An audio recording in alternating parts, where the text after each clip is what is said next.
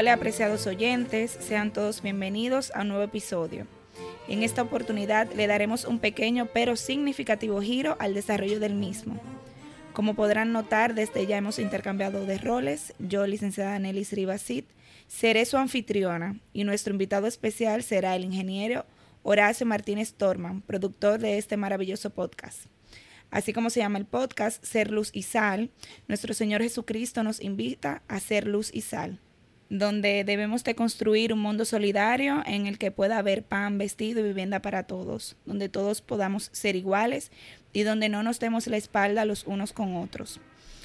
Nos dice que seamos luz y sal del mundo, es porque sabe que si lo seguimos a Él, ayudaremos a las personas a ser más valiosas para ellas mismas y para los demás. En verdad, debo darte gracias yo a ti, Nelis, porque la idea de invertir los roles fue tuya. Así es. Y me pareció excelente. Por eso estamos aquí. Vamos a experimentar de esta nueva modalidad que estoy seguro será muy divertida y edificante.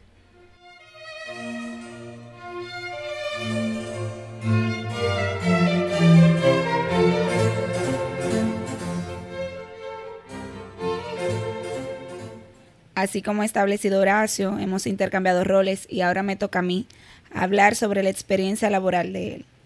Horacio es ingeniero en telecomunicaciones, graduado en la Universidad Pedro Enríquez Ureña, con una mención especial en Total Quality Management de la Unión Japonesa de Científicos e Ingenieros de Tokio, Japón. Posee una vasta experiencia laboral en la industria de las telecomunicaciones, donde ocupó diversas posiciones de dirección, tanto en Codetel como en Orange Dominicana. Su paso por la industria de las telecomunicaciones le ofreció las herramientas y conocimientos necesarios para merecer luego la posición de director de promoción de inversiones, atrayendo con éxito inversionistas de todo el mundo para los sectores de call center, autopartes, componentes electrónicos y dispositivos médicos. Siguiendo su proceso de transformación profesional, ingresó al giro automotriz, donde se desempeñó como gerente general, primero a cargo de las franquicias National y Álamo, y luego con la marca Dollar Rent a Car, donde logró alcanzar altos niveles de eficiencia y su posicionamiento entre las tres marcas de renta de vehículos más reconocidas de la República Dominicana. Durante los últimos años que laboró como empleado de alto nivel, ocupó la posición de gerente de postventa para las prestigiosas marcas BMW y Mini, aportando esta última experiencia valiosos conocimientos en lo referente a la eficiencia de los procesos y los exigentes niveles de servicio y calidad demandados por los clientes del segmento premium de los autos de lujo. En la actualidad, labora como ejecutivo independiente a cargo de dos empresas, una de ellas dedicada a la asesoría empresarial, Renaci-SE y Atento, responsable de las operaciones de un call center que ofrece servicios a importantes empresas de seguros radicada en los Estados Unidos. Bienvenido a este tu podcast, Horacio. ¿Cómo te sientes estar del otro lado? La verdad, me siento como extraño, pero muy agradable.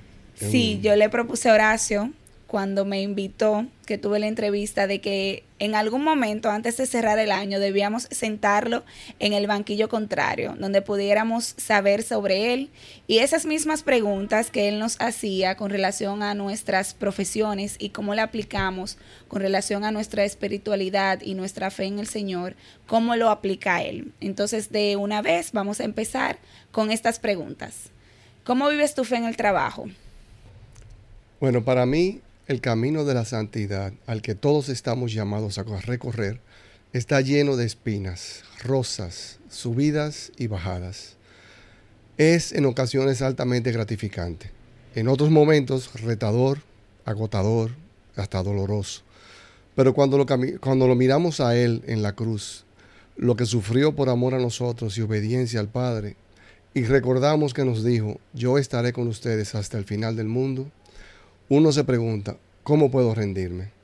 Si además de las sobradas muestras de su fidelidad, nos ha regalado a cada uno de nosotros dones y talentos estos que debemos poner al servicio de los demás, especialmente de los más necesitados. Entonces, ¿cómo vivo mi fe? Día a día, en todo momento, tratando de poner en práctica sus enseñanzas en la casa, en el trabajo, en la comunidad. Donde quiera que voy, me esfuerzo por imitarle, aunque en la mayoría de las ocasiones debo aceptar que me quedo corto. Pero pienso en él y de nuevo me pongo en el camino.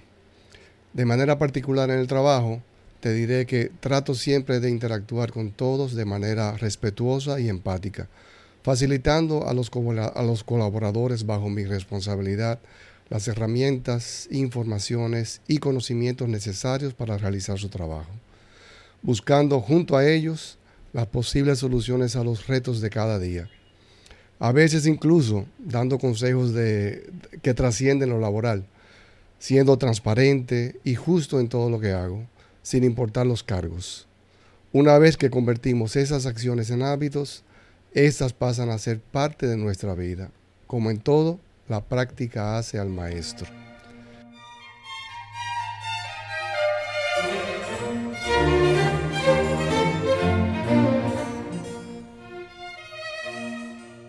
Soy consciente de que no resulta una tarea fácil, pero las satisfacciones que resultan de actuar de esa forma superan por mucho las dificultades que podamos encontrar.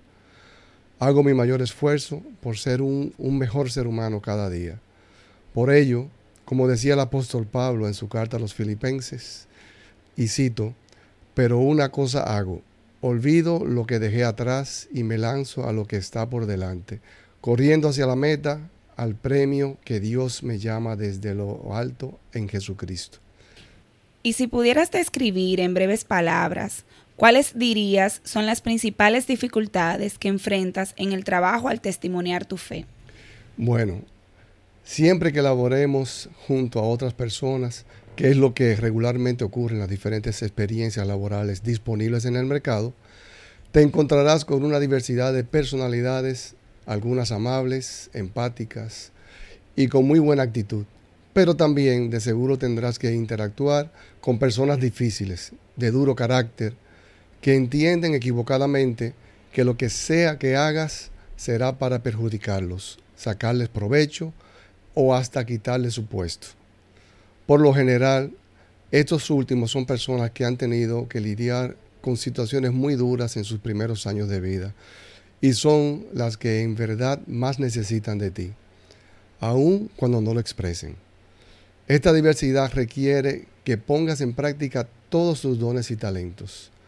Es por eso que prefiero verlos no como problemas, sino como oportunidades de crecimiento y desarrollo, tanto en lo personal como en lo profesional. Sin darse cuenta, estas personas te obligan a estar en forma. Es así.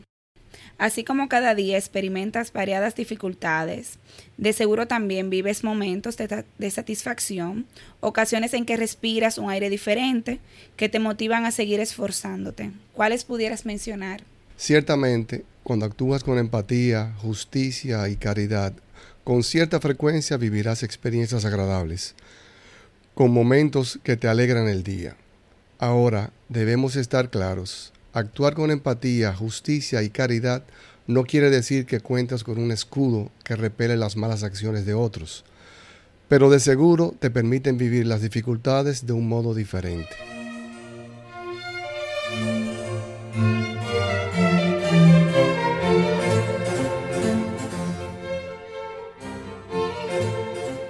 La tranquilidad que vivimos cuando actuamos correctamente no tiene precio. Como dicen popularmente, la verdad siempre sale a la luz. Más temprano que tarde, se hace justicia y cuando eso pase, es mejor estar del lado de la verdad. Cuando sientes alegría por el éxito de otro, por el reconocimiento de tu equipo de trabajo o la meta alcanzada por un amigo o un familiar, significa que actúas guiado por el Espíritu de Dios. Y te aseguro que no existe nada mejor que dejarse guiar por Él. El sentimiento de satisfacción que experimentamos es tan especial.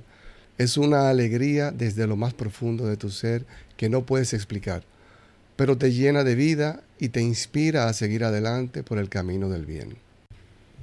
Por último, y no nos podemos despedir sin que nos regales 3 breves consejos para los directivos empresariales de hoy, que les permitan enfrentar los retos de estos tiempos manteniéndose firmes a sus valores cristianos? Primero, te diría involucramiento. Resulta de mucho valor el dar participación a los miembros del equipo en la toma de decisiones.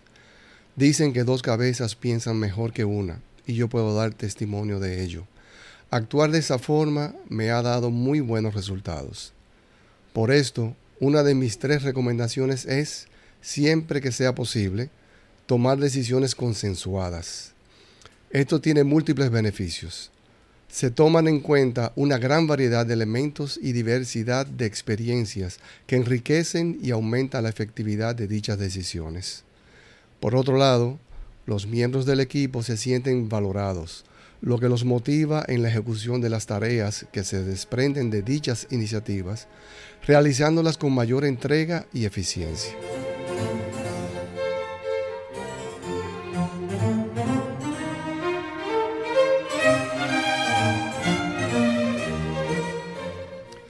Otro aspecto que les aconsejo es procurar que los miembros del equipo cuenten con las herramientas, informaciones y conocimientos necesarios para la correcta realización de las tareas asignadas. Con frecuencia, vemos cómo algunos supervisores exigen resultados súper retadores, pero no ofrecen a sus colaboradores lo necesario para realizarlo, tratando equivocadamente de generar ahorros que al final resultan en desmotivación del equipo, así como ineficiencia de los procesos y un aumento de los costos por el retrabajo y el tiempo perdido en generar los resultados esperados. Por último, y no menos importante, les recomiendo poner en las manos de nuestro Creador sus proyectos, planes, reuniones, acciones, en fin, todo. Todo esto sin perder de vista que debemos hacer nuestra parte, poniendo en práctica los dones y talentos recibidos. Si hacemos esto, podemos estar confiados en que los resultados positivos o negativos serán los que necesitamos en los momentos actuales. A veces recibimos unos resultados que no cumplen con lo que esperábamos, pero en lugar de verlos como un fracaso, les sugiero mirarlos como valiosas oportunidades para fortalecer nuestras cualidades de líder y poder de esta forma colaborar con otros cuando enfrenten situaciones similares. La vida es un proceso de continuo aprendizaje en el que estamos llamados a dejarnos moldear y conocer una nueva y mejor versión de nosotros mismos cada día.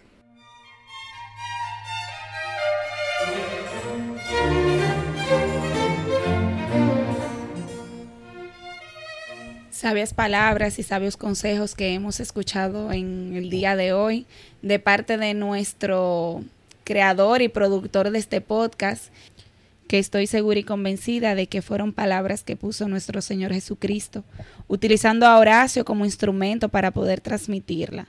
Hemos llegado a nuestro cierre. Creo que este ha sido una entrega muy, muy especial y que espero que nuestros oyentes puedan aprovechar todas las recomendaciones y consejos que nos ha dado Horacio en la tarde del día de hoy.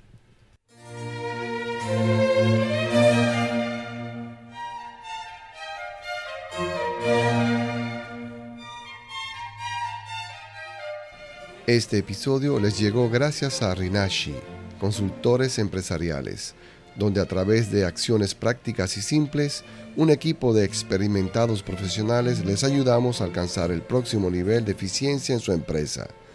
Visite nuestra página www.rinascice.com